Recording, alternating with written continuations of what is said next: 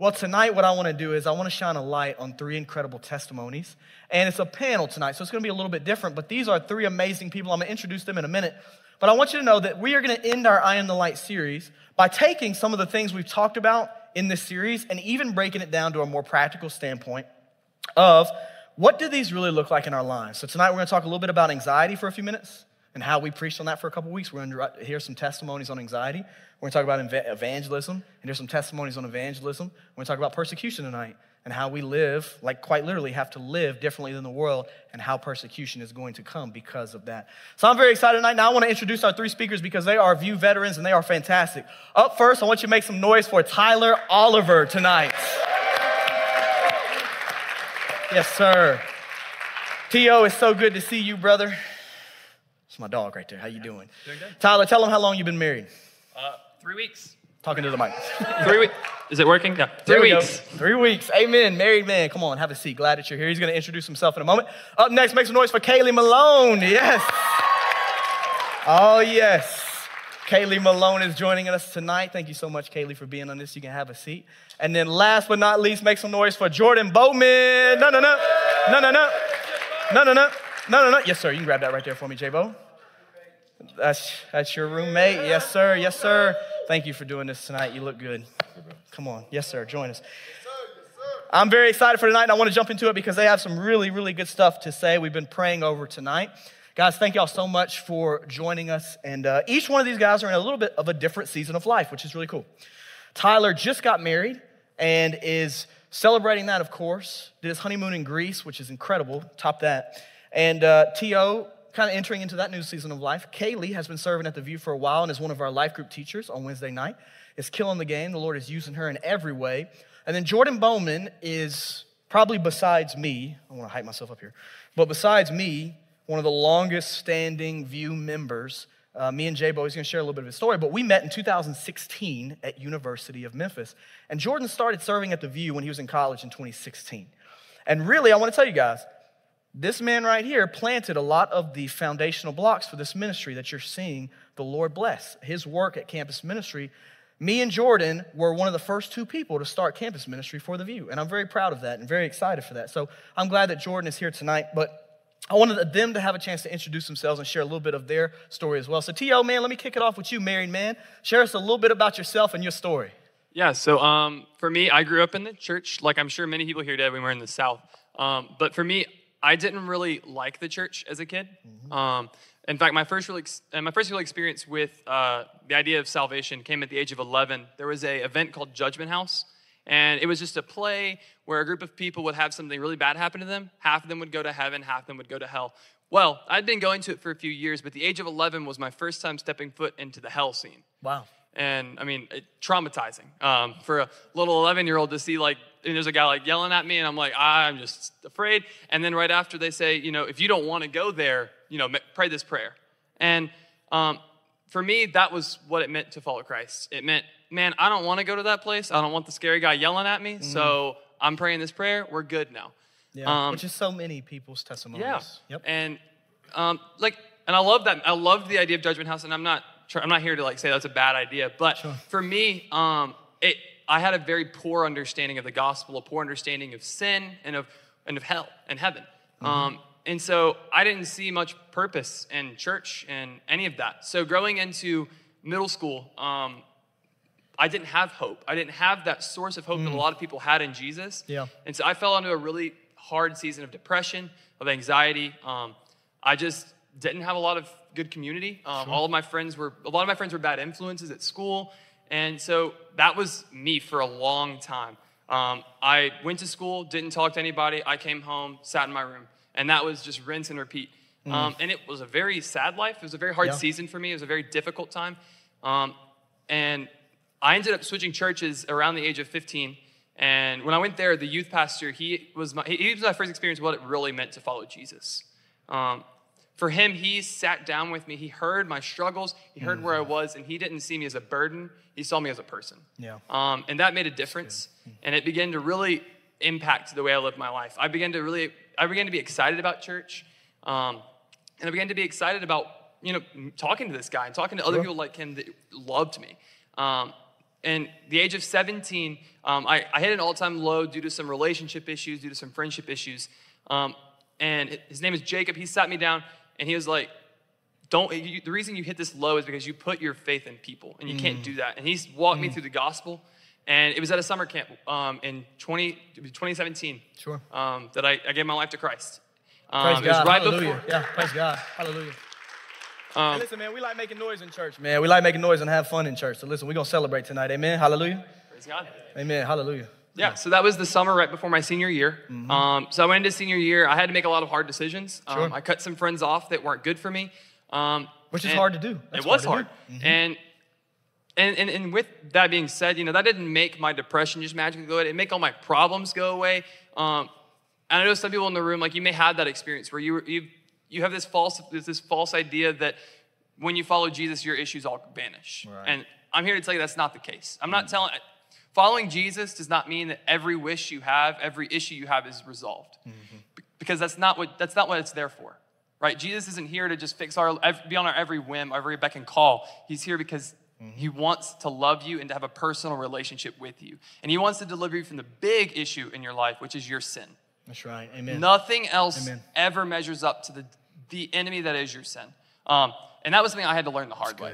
But um, I ended up having to leave that church due to some issues. But um, and I came to Bellevue from a mutual friend. He was in choir with me at school. And he was like, "Man, just come try a Wednesday night. There's no commitment to it. Just come try it out. See what you think." And that led to me eventually coming over here. Um, and that was around March of my senior year. So you know, two months later, I graduated. The next step was college ministry. Mm-hmm. And um, so the second week of the summer twenty eighteen, I walked into the, the college ministry. And the first person I met was Daniel Harris. Woo woo! So uh, he took me around. He introduced me around to a lot of people. Um, and then later we began um, meeting up weekly. He poured into me. He taught me what it meant to not just follow Jesus, but to follow him actively. Um, to not be a complacent Christian, not to be complacent in my faith. And Um, through the, and that, that's how long I've been at the View. I've been at the View since summer of twenty eighteen. So coming up on, is that four years? Yeah. Four years. Um, and serving faithfully. The View hasn't saved me, but the View has been the, one of the instruments that God has used to grow me and to push me to be the, to be the man I am today. Um, I fully believe I wouldn't be here if not for the way God has used men like Daniel um, and a lot of the guys that came before before me in the View. I mean, we've got there's so many veterans that oh, yeah. I could shout out names for, but. Yep. A lot of those guys have been instrumental in my faith, so, yeah. Well, praise the Lord. And one thing I know we don't have time to get into, but you were introverted and learned magic to become more extroverted for the cause of the gospel. Now, we, we I wish we could get into this tonight and launch our own illusionist set, but Tyler is an amazing magician. Do you have your cards tonight? They're uh, they're out in the back. I didn't have They're in the back? Pocket. Yeah. That's all right. Listen, what if I put you on the spot for a magic trick? You could do it, but I'm not going to do that. Listen, if you want to see Tyler do a magic trick, he's going to be around after. I got you. Say less. Well, praise the Lord, Tyler. Kaylee Malone, introduce yourself and tell us a little bit about your story. So, like Daniel said, my name's Kaylee. I am officially no longer in college. I graduate in seventeen days. Who's counting, right? Hallelujah. Yeah, come on, come on. Um, I graduate seventeen days. Um, in seventeen days from Baptist Health Science University, and I majored in Diagnostic Medical Sonography, which is a big fancy way of saying ultrasound. A lot of people think I'm a nurse. I'm not. That's Aliana. You can go to her for all your medical needs. That's right. Um, or Jordan. Yeah. yeah Yes. I didn't know you were a nurse. Okay. I'm learning things about you. Oh. Well, Jordan Lee. Oh, Jordan is, uh, well, Jordan's also director of rec ministry, so he can get you healthy. And then I'm working out now. Yes. Hey, look. Tell you what, workout um, plan. Well, yes. So I um, decided that I wanted a relationship with the Lord, kind of similar to Tyler's story when I heard about, again, just heaven and hell for the first time mm. when I was at a Bellevue camp in fifth grade. And I decided that I want a relationship with the Lord. Don't think I really understood what that meant yet. Mm. Um, but so that's why the next few years of my life, I didn't live like a Christian is supposed to. I said that I was a Christian, but I didn't actively live that out. And that's not a good place to be in. Um, if that's where you're at, we should talk afterwards. Yeah, but um, yeah, so halfway through high school, I started really um, diving into a relationship with the Lord. And I ended up in a really dark place in my life about the last year of high school, and I was battling a lot of anxiety and depression, kind of, mm. again, similar to Tyler's story. Um, and I started living in sin, again, not a good place to be, and I became really distant from the Lord because of my sin, um, and I was actively living in that. And so then about Two years, my second year in college, the Lord was really convicting me over my sin and doing a lot um, in my heart over that. And I finally came to a place of repentance and really just gave it all to the Lord. I was so sick and tired mm. of it. Like, when you just get a place where you're sick and tired of your sin, that's where we should be at. Yeah, um, always. That's right. We should always that's right. be there. But um, I finally had that time of repentance. And a few months later, a friend um, that was in my college class kept inviting me to The View every single week. And I kept saying no. I made excuses because I did not love social interaction. I did not love big groups like this. They made me anxious. And I didn't know anybody, so that, you know, was even worse. But and it, mm-hmm. here I am talking to all of you. So we see that the Lord really worked worked through that. But yeah. um, yeah. I ended up saying yes. I was like, you know, get get over myself, you know. And so I ended up coming. And again, the first person I met was Daniel. We talked about that the I other just, week. But I don't know. I just. Uh, I'm like a weirdo. I'm watching for first-time guests, and I just rush. He's like, he's like looking around the room, like, who, who's looking like they're lost right now? Let me go straight to them. But, yeah, that's like how it was for me. And um, I got plugged into The View. I got baptized finally on the right side of my salvation um, at the old building. I feel mm-hmm. old saying that, but. three four seven two, um, Plaza Ave. Deco knows.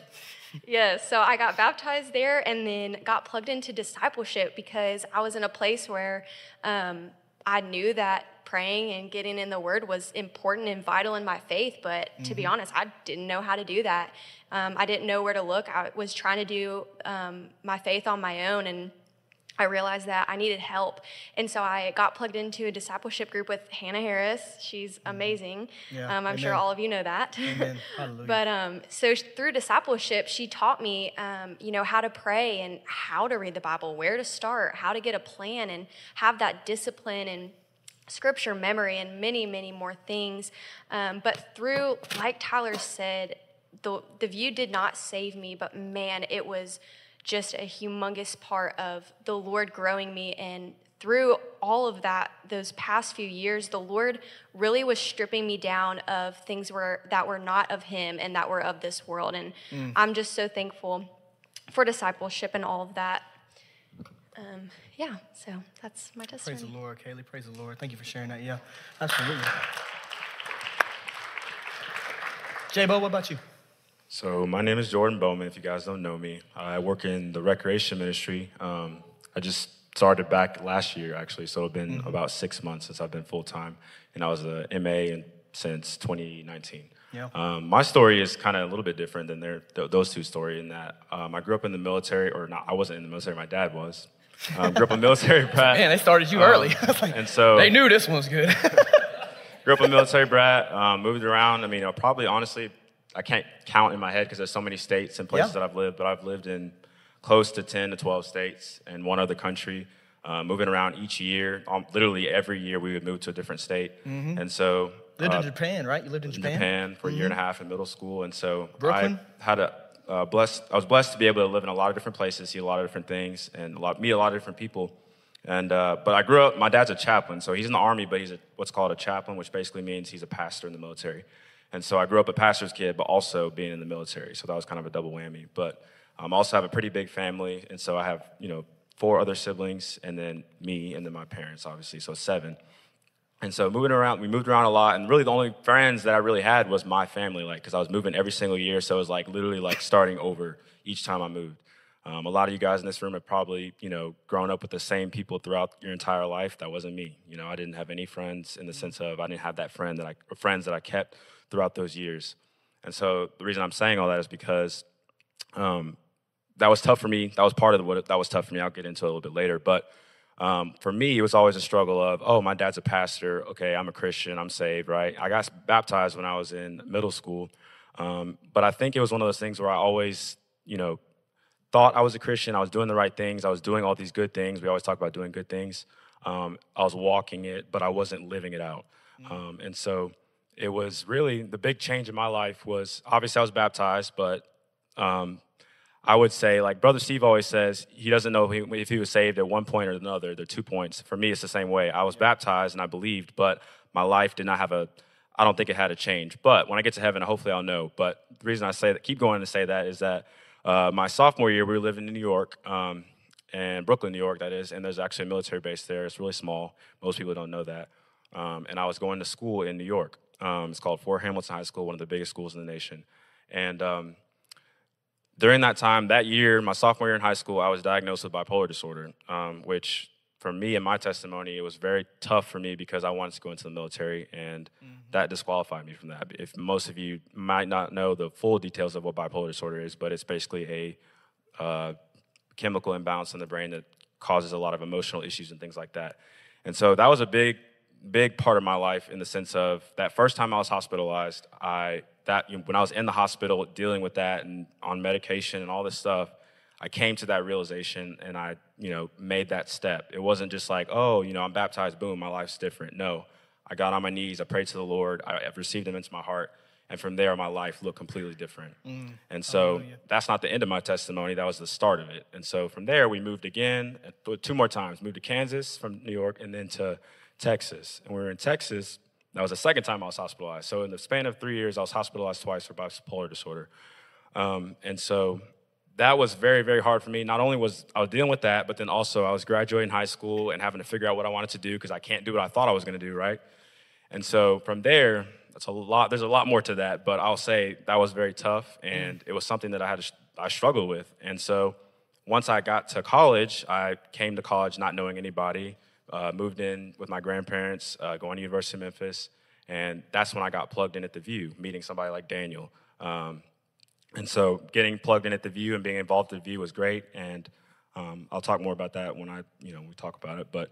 Uh, Being involved at The View was something that was very important to me, something that uh, raised me up and grew me as a leader because, like both of them said, I probably one of the most introverted people you have ever met. If you had known me five years ago or how, when I first came to Memphis, um, nervous, anxious, all that stuff. And we're talking about anxious. That's crazy that we're talking about that because yeah, I was diagnosed with that. Part of my bipolar disorder is diagnosed anxiety as well.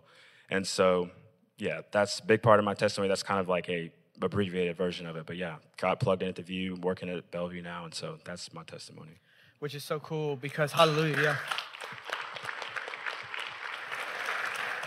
Because what's so cool with Jordan is with his story, it's really cool to see you up here tonight doing an interview like this because I remember when, and I know he won't mind me sharing this, when Jordan was first coming to our ministry, remember you would you would come on the Wednesday night Bible study because it was a much smaller environment, but but you wouldn't come on a Monday night because it was a little bit bigger. And just seeing like you grow from that point to now being somebody who's up here sharing the wisdom of the Lord that you have with us is a really cool testament to how God can really raise somebody up. I mean, he it's really cool to see what he's done in y'all's lives. Tyler, I want to start with you. I've got a question for you that I think you're going to be able to really speak into. Now, in this series, we talked about anxiety. Jordan just talked about it there. We talked about depression. We talked about many other struggles that not just college students face, especially college students, but that all of us face. So in your battle over the years with those two things, those three things, how did you cling to Jesus as your light in the midst of, a, of the darkness? Because that's an easy thing to say, but sometimes hard to live out. So what did that look like for you? Yeah, so um, going back to kind of what I said a second ago, I'm gonna, um, when you when you choose to follow Jesus, Jesus does not promise to just solve everything for you, right? You're gonna have struggles, you're gonna have battles. Uh, I mean, just for an example, like some people, like their family issues don't just go away when they choose to follow Jesus. Your right. friend issues don't just go away. It, for me, my battle with depression just didn't end when I was like, okay, you know, mm-hmm. Jesus, I'm I'm going your way. No, it, it was a continuous fight, yep. right? Um, and so when I thought of when I thought of this, for me, the, like a passage that exemplifies how you can cling to Jesus. Uh, it's First Corinthians fifteen, verses fifty-one to fifty-eight. Say that one more time before you read it. First Corinthians fifteen, verses fifty-one to fifty-eight. It says, "Behold, I tell you a mystery. We will not all sleep, but we will all be changed. Mm. In a moment, in the twinkling of an eye, at the last trumpet, for the trumpet will sound, and the dead will be raised, imperishable, and we will be changed. For this perishable must put on the imperishable, and this mortal must put on immortality. But when this perishable will have put on the imperishable, and this mortal will have put, in, put on immortality, then it will come about the saying that is written, death is swallowed up in victory. O death, where is your victory? O death, where is your sting? Mm. The sting of death is sin, and the power of sin is the law. But thanks be to God, who gives us victory through our Lord Jesus Christ. Hallelujah. Mm. See, again, what I said earlier, Your your issues with your family, your friends, your your internal issues, they're I, I get it, they're hard. I've been there. And I'm still there. There are days that I wake up and I just I'm just not not in it. I'm just like, not today. But the best way for me to cling to the light is, rem- is reminding myself of what Jesus did for me. Yeah, that's good. Because Jesus has delivered me from an enemy that I could never have defeated. Amen. Right? There are ways you can handle family issues, there are ways you can handle friend issues. But you cannot handle your sin on your own. Yeah, right. The Bible's very clear that the wages of sin is death. Right? You mm-hmm. to handle your sin is to die mm-hmm. eternally. Right? But Jesus, knowing that, stepped down, lived a perfect life, and was like, you know what? I'll take that death. Wow. Yeah. Mm-hmm. So for me, when I wake up and I'm in a and I'm in a just in a rut, and I'm like, not not today. I remind myself, you know, Jesus probably had days where he wanted where he wanted not to do it. Right, the Garden of Gethsemane, he said, Lord, take this cup from me. Mm-hmm, mm-hmm. But then he followed it up with, but let your will be done. It's a good reference. It's good. Mm-hmm. Right? We, mm-hmm. we, we can choose to, to deal with those issues and to sit in those issues, or we can choose to live for Jesus, mm-hmm. who even, who's obedient even to the point of death on a cross. Mm-hmm. Right? So for me, when you say, how, how is Jesus the light in the darkness? Jesus is the light in the darkness because every day that I wake up, I can remind myself Jesus died for me. Yeah. Every day I can remind myself Jesus took a penalty that I deserved. Mm-hmm. Yep. So Good. what is what is depression when compared to my sin? Mm. What is depression when compared to eternal death? What is a friend issue when it's compared to a lifetime of separation, an eternity of separation from God? It's nothing. Mm. It's inconsequential. Mm-hmm. And so instead of worrying about those issues, remind yourself of your Savior. Mm-hmm. And if you're in that and you don't have Jesus as your Savior, then what's stopping you? That's right. Like I I was in that moment where I had no hope. Jesus is there. He can be your hope. Yeah, he can. Not in, not in, not in this life, because he, he doesn't promise to deliver you from all these issues. But how much more hope is there because of your eternity? Amen. It really does come down to a battle of the mind. I mean, you're talking about waking up in the morning and focusing on the gospel. That we talk so much in the church about preaching and sharing the gospel with others, but we have to wake up every single day and share the gospel with ourselves. That's the only way. Our pastor here at the church has been preaching on Thursday mornings at six a.m., which I love waking up for so early. And he's been preaching, I love once I get here, it's hard waking up though. He's been preaching on get your mind right, get your life right. And college students, if I could encourage you with anything, quite literally, with your worrying, with your anxiety, with your stress, it's going to come down to this. Are you willing to wake up in the morning and take the energy and the power that you have to focus your mind on the gospel? We know how to focus our mind on everything else in this world. We know how to focus our mind on sports. We know how to focus our mind on what people think of us. Let's be real. We spend a lot, there's a lot of real estate in our minds over what people think of us and how they perceive us. But take what Tyler said, and what does it look like for you to wake up in the morning and focus your mind on Christ? It's pivotal. It's pivotal. And so, Kaylee, let me switch to you for a few moments. We've been talking about anxiety, but we've also been talking about evangelism and sharing our faith. And that's something that a lot of us can be anxious about, worried about, fearful about. Like it it can cause, like when we think about walking up to somebody in, in Cookout and sharing Jesus with them and telling them that we're a believer, it can cause that worry and that anxiety and that fear to build up in us. So how would you encourage somebody who is afraid or nervous about the call of sharing the gospel? First, I want to add to um, mm-hmm. kind of what Daniel and Tyler were saying. I love what Daniel said. You have to wake up and share the gospel with yourself. I love Daniel always tells us, you have to have a revival in your heart before you can have a revival in your circle of influence or in the city of Memphis or mm-hmm. the United States. Like, it has to start here. So just to... I love yeah. what you say about that, and I just wanted to add that. But, mm-hmm. yeah, just my encouragement in um, evangelizing and just kind of it can be really nerve-wracking, let me encourage you in that you're not alone. Yes. I can, I think, attest for most of us in this room that if you've been in a moment where you're having a gospel conversation or you're about to share the gospel or you want to and, and you're just so nervous, we've been there. And mm-hmm. it can be very um, nerve-wracking and, and, and just bring you a lot of anxiety. So it can make you uncomfortable. But I have a little bit of scripture I want to share here. It's in Second Corinthians four, um, one through six. It says, "Therefore, since we have this ministry, because we were shown mercy, we do not give up. Instead, we have renounced secret and shameful things, not acting deceitfully or distorting the word of God, but commending ourselves before God to everyone's conscience by an open display of the truth. But if our gospel is veiled, it is veiled to those who are perishing. In their case, the God of this age has blinded the minds of unbelievers to keep them from seeing the light of the gospel of the glory of Christ, who is the image of God. Mm. For we are not pro- proclaiming ourselves, but Jesus Christ as Lord, and ourselves as your servants for Jesus' sake. For God, who said, let the light, let light shine out of darkness, has shone in our hearts to give the light of the knowledge of God's glory in the face of Jesus Christ." So going back to verse three and four, when it says, in this case, the God of this age has blinded the minds of the unbelievers.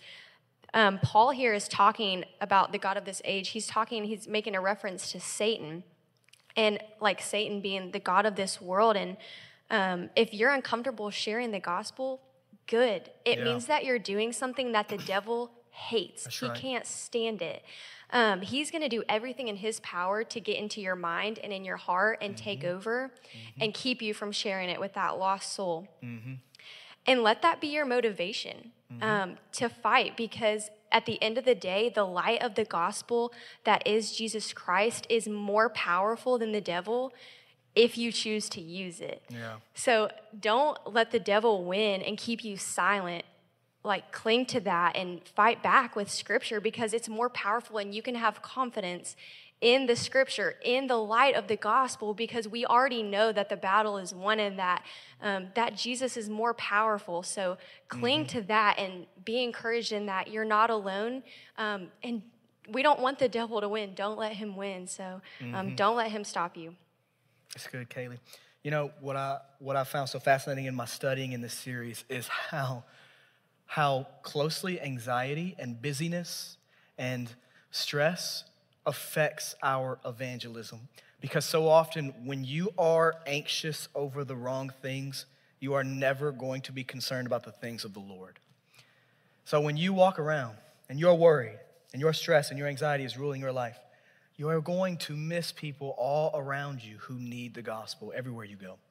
Everywhere you go. And the seasons of my life when I have found victory over my anxiety and my stress are the victory, are the seasons of life where I found most victory in evangelism, where I have seen myself be able to share the gospel everywhere I go. And so in this room, be honest, how many of you, when it comes to sharing Jesus with somebody, how many of you are willing to admit that that's something that makes you nervous?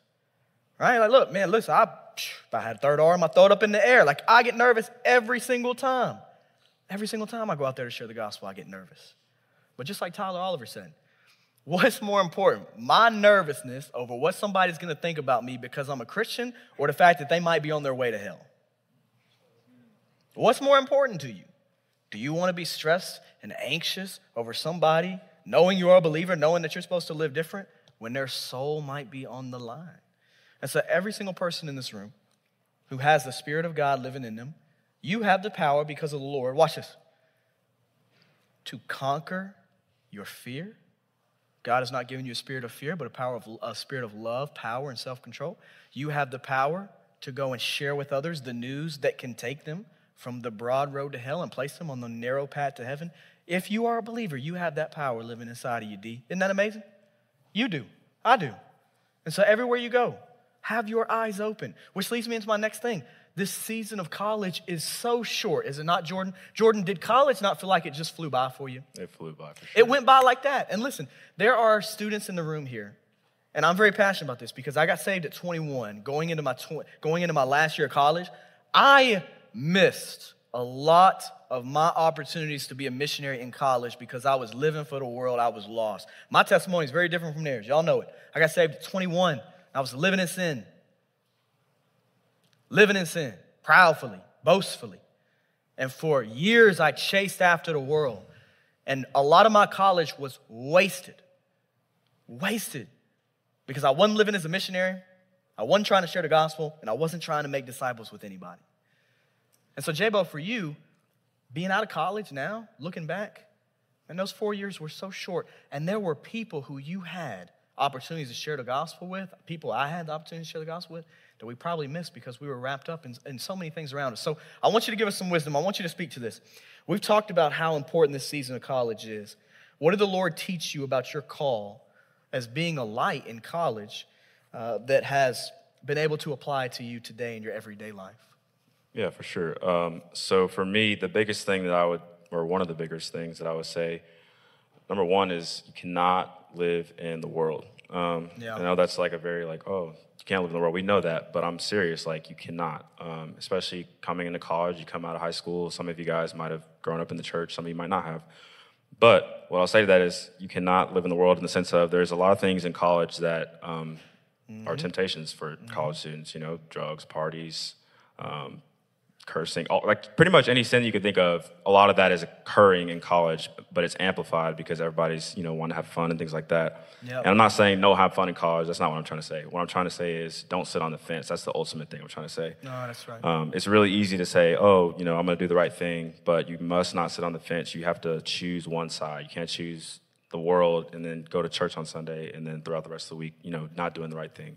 Jesus gotta, says, if you love me, you obey my commands. That's right. Mm-hmm. And so, like I said, don't sit on the fence. Um, I want to encourage, you know, each and every one of you. That is something that, and the reason I say that is that's something that I struggle with. It was, you know, very easy to say, you know, feel like I was doing the right thing and feel like I was, you know, worshiping Lord and doing doing all these things. And like I said, doing all these good things. We always talk about works. Like works are great, but at the same time, if you don't have faith, if you're not trusting the Lord, it's dead. It's nothing. And so mm. building upon that, I want to say, too, on top of that, don't sit on the fence um, and maximize your college experience by uh, choosing the Lord. But also, I would encourage you guys to also uh, have community with other believers. Yeah, um, that's important. Because that, I mean, having community with other believers, it builds you up, it allows you to, to you have accountability. And you guys know this, uh, you know, with your discipleship groups and things like that. It builds you up, it makes you a better believer, it draws you closer to the Lord. Mm-hmm. Um, and I'm a testimony to that because I had the, I was blessed to be able to um, see three different pastors at the View. The first one being Montana Jones, which is Rick Jones' uh, son. The second being Adam French, and the third being Daniel. And so um, being able to see that and also see the different things that have happened throughout those eras is very cool just because, mm-hmm. number one, we have a lot of we had a lot of things that we changed and did differently, but there was always that community. There was always um, discipleship. Um, and one of the first things that we did was um, family groups, or actually it might have been what started with Adam. But yeah. um, family groups was something that was very uh, near and dear to my heart because I had, you know, grown up in the church and all that stuff, but I had never really done any, you know, serious, like, real discipleship and real, like, Bible studies and things like that. I mean, I did, you know, in high school and middle school, but I didn't see the true meaning behind it. And actually, the leader of my family group was Caleb Saunders. Mm-hmm. Um, and so our group was pretty small, but we did a lot of things that um, build us up. You know, we did scripture memory. We, you know, talked about our struggles. Uh, we went through scripture together. And that seems, you know, oh, that's, you know, we're just doing that on a Wednesday night. But that really, really, really helps you in the sense of it pulls you away from what's going on outside of that, which is sin. Um, mm-hmm. And so the last thing I'll say is that you have the opportunity to meet and share the gospel with people within your college campus radius. Let's say it's a three-mile radius. There are so many people there that live in different states, from other mm-hmm. nations, yep. from yep. different walks of life. There are so many people that you meet in college in those four years. You'll probably meet more people in college and see more people in college and have the opportunity to, to share the gospel with, make friends with more people than that you meet in college than you'll probably ever meet if you stay in Memphis or even if you move yeah. in your entire life. Yeah. Um, and so don't waste that, you know. Uh, there's a lot of people out there that don't know the Lord, and I would be remiss to ever say, like, I, I feel terrible that I, you know, I've had conversations with people where I could have easily said, hey, what, you know, what's your walk like? You know, you know, what do you believe? And I didn't. Don't miss that opportunity. It's yeah. important. And it's not just something that we, you know, take, we don't want to take that lightly because like they were saying, you know, a, a soul is, is, you know, you either go to heaven or you go to hell. And not to say that I'm going to be the one controlling whether or not that person goes to heaven or hell, but the Lord uses us. And if we ignore that voice from the Lord, we're wasting what the Lord has given us. And so I want to encourage you guys, college is important, but also more importantly, the Lord is important. And um, your walk with him is the most important of all. So, man, that's such good insight, Jordan.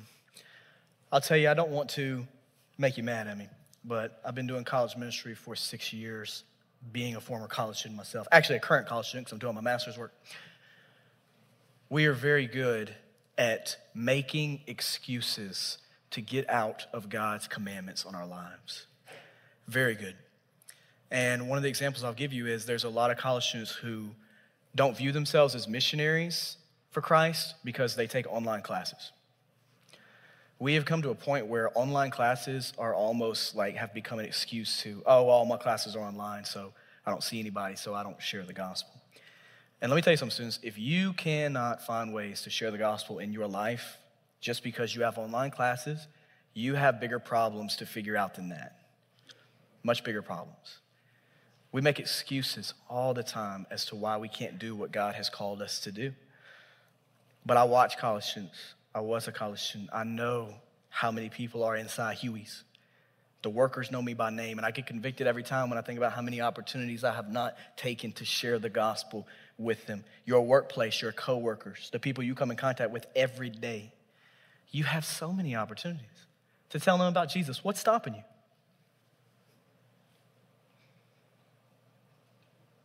What is it that stops you? And then ask yourself, are you going to remain chained to that stronghold?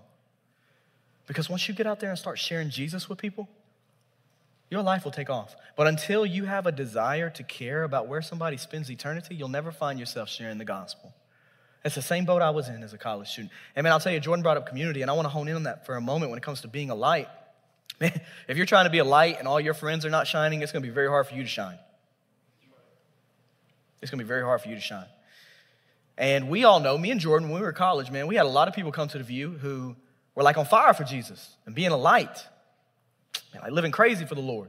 And then there were a lot of people who went through the motions with it and knew exactly what to say to check off all the right answers, check off the right boxes. But deep down, there was a whole lot of apathy. And there was a whole lot of, hey, I'm not really living for Jesus. I'm not really living this thing out. Man, let me tell you, who you surround yourself with is pivotal. If we've said it once, we said it before. Show me your friends and I'll show you you in ten years.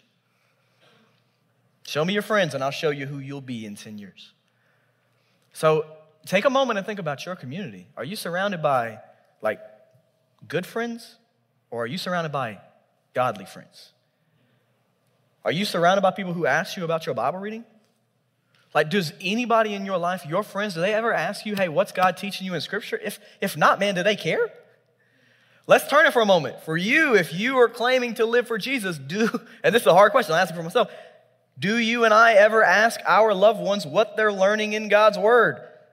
Do these things come up in our conversations? Like, do we ever, I'm sorry, I can't stay in this chair for too long. It's been painful sitting in that chair. I think one of the reasons why we have so many college students living in apathy is because we don't just need to get God back in the church. We need to get God back in our conversations. We have too many friend groups that never talk about the Lord. I've been a part of too many friend groups where I never talked about the Lord. Too many of us are okay with just talking about fantasy basketball all the time. Too many of us are content with just talking about people and gossiping. Too many of us are too concerned with talking about work and school and how tired we are and homework and all these things we got. Man, I know y'all can talk. I listen to you. But we don't have God in our conversations with believers. And until we get God back in our conversations, we're not going to have God in our community. And until we have God, the Spirit of God moving in our community here at The View, when are we going to see the Lord start moving out there in the world? So let me tell you something. Get God in your conversations. You say, Daniel, I don't know who my friend group is going to start it off. How about you? How about you? Because, man, I know I'm touching a nerve right now. I know some people are unhappy, and that's okay. Listen, if you and your friends do not talk about the things of the Lord, are you and your friends really living for the things of the Lord? And that's a hard thing I ask myself. Let me sit back down because I'm getting off track. I'm sorry, guys. But speaking of that, I want to turn to you, T O Apathy. You've seen it. You've been a part of it. I have. We've seen believers who think it's a religion. Just go through the motions. A big cause of why we're so anxious and worried all the time is because we're not really connected to our personal creator the way we need to be. So let me, let me, I don't want to mess this question up because it's good. We talked a few weeks ago, T O, about Stephen dying for the gospel, right? Let's take the series and bring it back up. Stephen was stoned for the gospel. I mean, he died for his faith. And that's a kind of fire we want to see in our lives. So why do you think so many of us struggle with apathy in our Christian lives? Why is that such a big stronghold for so many of us? Yeah, I think the answer is an easy answer, but it's hard practically, right? Sure, um, yeah. To me, the answer to that is comfort. Right? We value, especially here in America, we value our comfort. Yep. I mean, we we use Amazon because they deliver it to our door. We don't have to actually go to the store. It's just nice and convenient, nice and comfortable, right? Um, yep. And you click. Bring up Stephen. His story is one that we we really can't comprehend. Um, he stood. He was sta- he was just telling the people what he believed, and he was stoned for it. Mm-hmm. But the thing is, that's not a unique case. That's not a very, like, it's, it happens often. Even today, there are people all across the world that that's their reality. Mm-hmm. Um, I had the privilege of spending a summer in the Middle East um, last year. Yeah. And one of the guys I met, um, I'm not going to say his name, but he was from, he was from another country. He's from Nepal. And uh, I was just getting to know him. And he was like, yeah, I actually can't go home. And I was like, what, what do you mean you can't go home? He's like, well, my dad's an imam. Uh, it's a pastor in Islam. And he said, yeah, so when I converted to Christianity, my father put out a bounty on my head. If I go home to visit my mother, I will be killed. Mm. And like, I didn't know what to say to the man. I'm like, I I normally just pray for to do good on tests and stuff like that. And this man's over here praying for to see his mother again. And I'm like, ow, okay. Yeah. Um, yeah. So, wow. And I'm not trying to tell you guys that story to make you question. Like, I mean, obviously, it's just a different culture, a different context. The point I bring that up is, For them, when they, for, for this guy, when he decided to make the decision to follow Christ, he knew what he was signing up for. Yeah. Wow. He wasn't signing up for some Sunday morning church service. He was signing up for a life where he lost all of his family members, where anytime he goes back home, he faces death. Mm. And he was like, Jesus is worth that. Yeah. Wow. We don't get that. Mm. Too many times, I, I did this. I made the decision to follow Jesus because it was comfortable. Mm-hmm. It made sense. I didn't understand. I never went into it with the mentality of, man, this could cost me my life. It's countercultural. Yeah, yeah. Um, so, and so, uh, in my opinion, we need to learn what Jesus is calling us to before we decide to accept the call. Yeah. And the reason I say that is Scripture is pretty clear on what it means to follow Jesus, right? Luke chapter fourteen, starting in verse, um, starting in verses twenty-five. Say that reference one more time. Luke, sorry, fourteen, starting in twenty-five, right? This is right after Jesus has been, he just healed on the Sabbath. He just told some people a parable. And it says that now large crowds were going or going along with him. And he turned and said to them, if anyone comes to me and does not hate his own father and mother and wife and children and brothers and sisters, yes, and even his own life, he cannot be my disciple. Mm. Mm. Whoever does not carry his own cross and come after me cannot be my disciple. For which one of you, when, when he wants to build a tower, does not first sit down and calculate the cost to see if he has enough to complete it? Mm. Otherwise, when he has laid a foundation and is not able to finish, all who observe it begin to ridicule him, saying, this man began to build and was not able to finish. Or what king, when he sets out to meet another king in battle, will not first sit down and consider whether he is strong enough with ten thousand men to encounter the one coming against him with twenty thousand? Mm. Or else, while the other one is still far away, he sends a delegation and asks for terms of peace. So then none of you can be my disciple who does not give up all his own possessions. Wow. And see, the, the reality is, martyrdom is not the call for every one of us, right? I mean, most of us in this room, probably none of us in this room will ever taste martyrdom. Mm-hmm. But are you willing to? Mm. Is that something that you're comfortable doing? Is Jesus worth that to you? I had to ask myself that question when I sat in front of that guy because he had already made that decision. He knew that if faced with it, death was okay. He made the decision on the front end. We don't. Mm. And I know you're, I know you're thinking, like, Tyler, that's a lot to ask. And it is. But Matthew thirteen, verse forty-four says, the kingdom, is, uh, the kingdom of heaven is like a treasure hidden in the field, which a man found and hid again. Mm-hmm. And from joy over it, he goes and sells everything that he has and buys that field. Um, I heard someone say recently, he was talking about this verse, and he, he was like, can you imagine what that would look like today, right? Imagine, like, Daniel. Daniel goes home. He tells Hannah, hey, um, I'm going to sell the cars. Uh, I'm going to sell, I'm gonna, I'm, we're moving out of the apartment. Um, anything else we own, sorry, we're selling it. She's like, why? He's like, I'm going to go buy that field. She's looking at him, why are you buying a field for? Are you going to be a farmer? that like, was Jacob Simmons. I was Jacob Simmons. That was Jacob Simmons. But um, again, what is Jesus worth to you? That's good. Yeah. What is the value of that? Is it, is he worth giving up everything you own? Right? For me, practically, yeah. I wanted to be a computer engineer. I wanted to go and design video games. I wanted to do, I wanted to make money. I wanted to, because my family grew up poor. We didn't have anything. So I saw school um, as my way out. I was like, I can get a big ticket job. Yep. I can live in a nice house and I'll never want for money again. I decided to follow Jesus. And after that, Jesus said, am I worth giving that up? Mm. And I had, to, I had to battle that. Daniel was there for a lot of it. I had to wrestle with, was my selfish ambition worth giving up? Or was it worth giving up for Christ? Thankfully, I ended up saying yes, but I should have been ready to do that on the front end. And so I ask you this. I know many of us already follow Jesus. Have you asked yourself what Jesus is worth yet? Have you counted the cost? That's so good. Because in my opinion, apathy is when you haven't counted that cost yet and you make the decision that Jesus isn't worth it. Mm. When you wake up in the morning, you think, eh, not today. Mm. Because ultimately, here in America, we believe Jesus, we don't, we don't believe Jesus be worth everything, not as not on a widespread scale. We believe Jesus is worth Sundays. That's why people go to church on Sundays. They, they bring their Bible, then they go home, they put it on a shelf, and they never touch it. Mm-hmm. Because that's their time. Jesus isn't worth their time. He's got, he's got his time on Sundays. And some of us wa- watched that growing up, and mm-hmm. we think that's what the Christian life is. And it's not to hate on anybody's parents or anything like that, but that's just for some of us in this room, if we're honest, that's all we know. Yeah, and I know anyone in here who, who's, who hasn't made the decision to follow Jesus, I know you're probably listening and you're like, man, I don't, I don't want to sign up for that. But think about, again, what Jesus has done, mm-hmm. right? We deserve nothing. All we do is sin and fall short. That's mm-hmm. it. That's, that's, what, that's what we do every single day. I mean, yeah.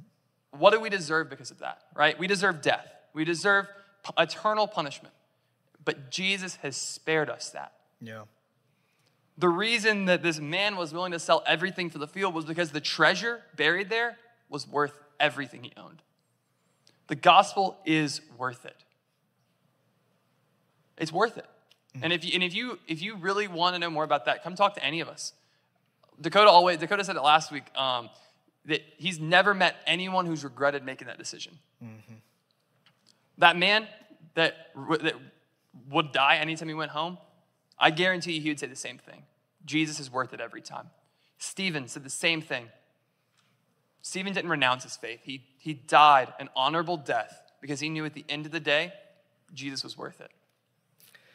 I'm very excited for the next three weeks at The View, and it's crazy you say that because the next three weeks at The View, obviously tonight we're ending our series, but the next three weeks are, are going to be on discipleship.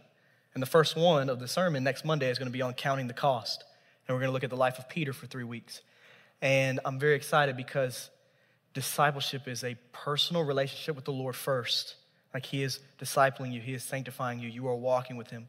But even greater than that, you have people who come alongside you and help you get out of apathy, help you conquer anxiety, and help you learn how to share your faith. So a small plug for the next three weeks coming off of your answer, discipleship for the next three weeks. I'm very, very excited about it.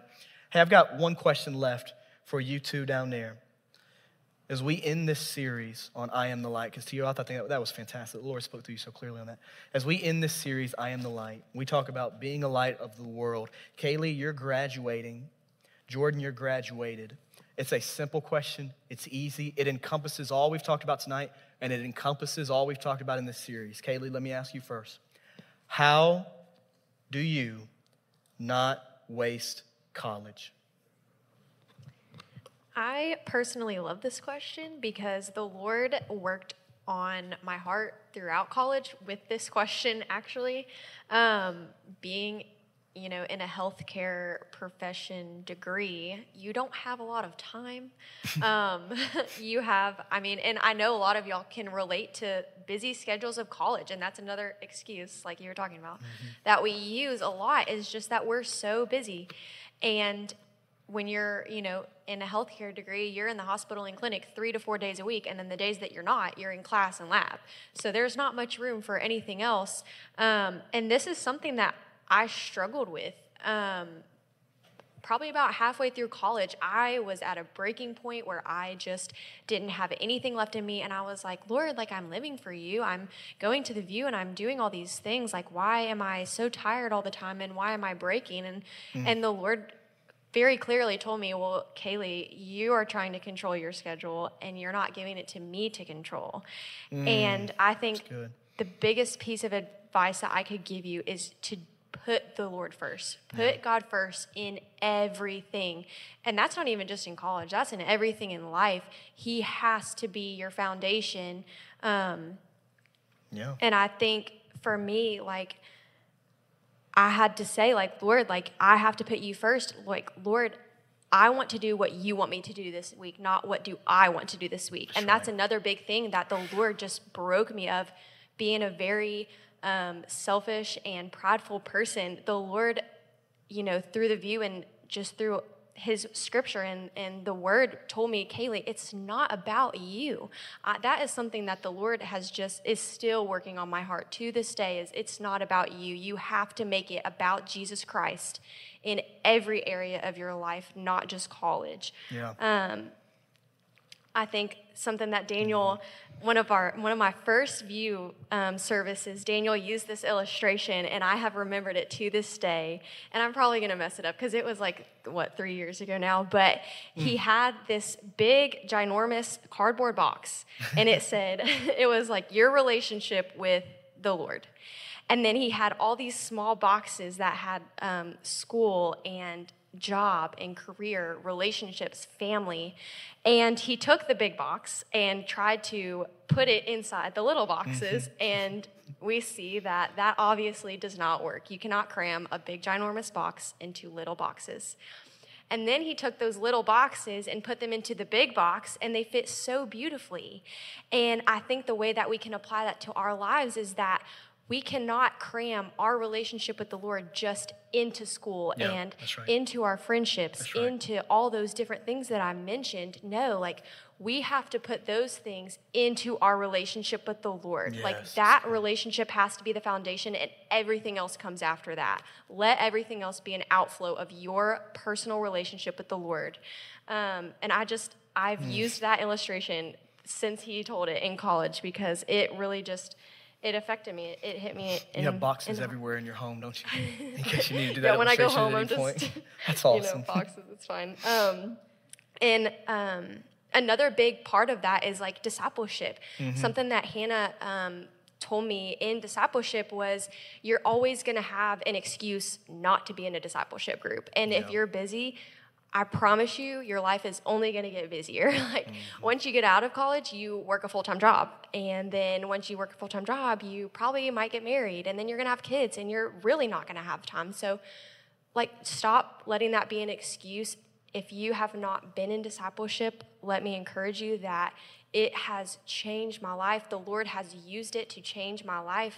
Um, and if we've been talking about discipleship and you don't know what that means, or it's confusing to you, like, please come ask me, ask one mm-hmm. of these people up here, ask one of our leaders what that looks like. If you're interested, we would love to talk to you about that. So, um, yes, it's not about you, and make the Lord your foundation. Amen. Uh, one way I heard it is, God cannot just be a part of your schedule. He has to be the author of your schedule. If he's just a slice of the pie, you're missing it. But he has to be over it. That's so good, Kaylee. J-Bo, I want you to close us. Being out of college, looking back on it, man, looking back on the journey, being a part of the view. How do you not waste college? Well, I don't want to beat a dead horse, but I'm going to keep beating it. Um, like I said earlier, live in the world, not of the world. Um, Say that one more time. That's good. Live in the world, not of the world. Mm-hmm. Um, that's something that you just got to... it's really easy to say, you know, we're going to do the right thing and all that stuff, like I said, but I want you to encourage you guys. It's very important. And so I really liked the question that Tyler asked, which was, um, uh, what is the cost of the Lord to you? It's real easy right now to say, oh, we're going to follow the Lord, right? Um, but there's a time coming where there will be persecution and there will be troubling times and there will be hard times, because we have not, in the United States, we have not lived in any troubling times. I'll tell you that right now. When have we ever been invaded in the U S? Never. There's, you got Ukraine, you got all that stuff going on. That's, you know, that's, you have people that are suffering. You have people in China that are being killed for their faith. And so when I said don't sit on the fence, I mean that in the sense of, obviously don't sit on the fence right now, but you really don't want to be sitting on the fence when that kind of stuff comes comes around. Yeah. Um, it really will, you know, once that kind of stuff happens, it'll, like the Bible talks about, it separate the wheat from the chaff. Um, the wheat is the good stuff and the chaff is the bad stuff. And so um, how much does, what does the Lord truly mean to you guys? I want you to just keep that in your head, like Tyler said. I just want to reiterate that, because that's just such a good question. Because yeah. It's really easy to say we love the Lord and we trust the Lord when times are easy and when there's not any struggle. But when that struggle comes, are you really trusting the Lord? Um, Amen. And so I want to, uh, there's a verse that I want y'all to kind of meditate on and think about, which is Acts twenty, twenty-four, and it says, "However, I consider my life worth nothing to me. My only aim is to finish the race and complete the task Lord Jesus has given me, the task of testifying the good news of God's grace." Amen. And so college is great. College is a fun time. College, you know, you get to learn all kinds of things, you know, get a degree, you know, meet new people, maybe meet a husband or wife or whatever. Um, but I really want to hone in on the school part of it. Um, your G P A, that doesn't matter. When you graduate college and you get your degree, nobody cares that you had a four point oh. Nobody cares you had a three point oh. And I'm a testament to that. Because I'll shortly tell it, but basically I started out in college with a three point oh, first two years, three point oh, easy. And then, you know, junior year rolled around, I dropped the ball, and I'll be honest with y'all, there was a semester I failed every single class, every single one of them. Not because I couldn't do it, not because I, I just didn't feel, I, I just had, you know, a bad semester. Mm. Um, I was actually put on ap- academic probation. If I failed one more semester or failed one more class, I would be basically kicked out of the, you know, school. And, um, the Lord redeemed that in the sense of he brought me out of that in the sense of I was able to pull my G P A up back to, I want to say like a two point seven five, but I graduated with two point seven five. And I say that to say, here I am today with a full-time job. I literally got a full-time job not even a month after I graduated. I had two other job op- offers, and I'm not, bra- like this is not me bragging. Praise I'm just telling you. Praise the Lord. Your G P A doesn't matter. Um, school is important, but at the same time, let's not put too much emphasis on education and school, which is very important. I don't want to, like, I don't want to minimize that. Mm-hmm. But what's more important is your walk with the Lord and, right. be, and sharing the gospel and um, showing other, pe- other people uh, the gospel. Um, mm. Because like I said earlier, how many people do you see on your campus that you see them walk by you or you see them sitting in the U C or whatever, you know, uh, lunch area or whatever you see on, on campus, and you don't say a word to them?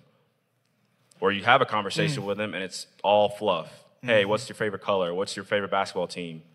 Not like that. All that's fluff. We want to really like like have real conversations is what I'm yeah. trying to say. Yes. Um, and so, like I said, let me read that verse one more time because I really love it. That was actually one of the verses that me and Caleb and Carson, um, that was our D group. That was one of the verses that we memorized. I had to brush up on it a little bit because I hadn't read it in a while. But it's, let me read it one more time. Acts twenty, twenty-four, "However, I consider my life worth nothing to me. My only aim is to finish the race and complete the task Lord Jesus has given me, the task of testifying the good news of God's grace." And so the last thing I want to say, which I'm very passionate about, I didn't, when I first came to college, I, it was something that I kind of just like, oh, okay, whatever. Or not whatever, but it wasn't as important to me. But as I grew up in college and went through a lot of different things, it has become something that I'm very strongly, I feel very strongly about. And this is something that Daniel has done a very, very good job of doing. And that is uh, diversifying the view. But for y'all, I want to challenge y'all to diversify your circle. Yeah. How easy is it for you to say, oh, you know, I'm gonna hang out with this person because they look like me, their skin color looks like me, or oh, this person's a lot like me, let me hang out with them. Mm-hmm. There are people in this room that have probably never uh, had somebody, had a conversation. They've probably gone, sat in the, sat in the, in the, one of those chairs, sat in the view, nobody said a word to them, and they walked out thinking, nobody wants to be my friend, nobody wants to talk to me. Mm. I was that person. Mm. Freshman year of college, I had zero friends. I moved here knowing only my grandparents, and Daniel came alongside me and became my friend because he invited me to the view, because he uh, brought that community for me. Don't let somebody walk in here and leave without ever meeting somebody or meeting somebody that's a, being a friend to them or being a uh, another believer that builds them up. We don't want to do that. And um, yeah, that's so good. Don't, just don't, don't do that. I don't know. I don't know how else to say it. I, like, I don't want to be like rude or anything. I'm just saying, like, it's very like, okay, here's another example. Uh, when we're, you know, a lot of you guys go to University of Memphis. I don't know how true this is still, but when I, Caleb knows, a lot of guys that went to Memphis with me, when you walk into U C, what do you see? You got a table where there's a lot of African-American people, right? And then you got another table where there's a lot of frat people or white yeah. people or whatever. Then you got another table with the goth people or whatever. Just like high school, right? Is that is that still true? Probably. I would assume so.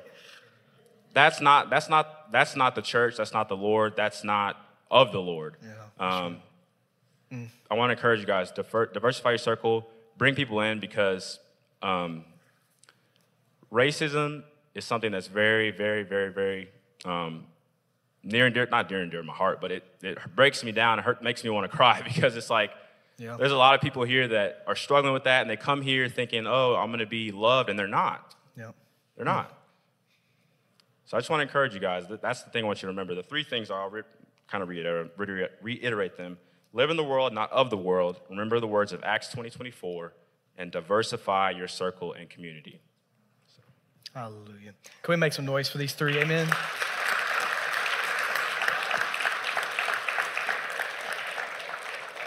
If I could give you a list, all three of these were discipled.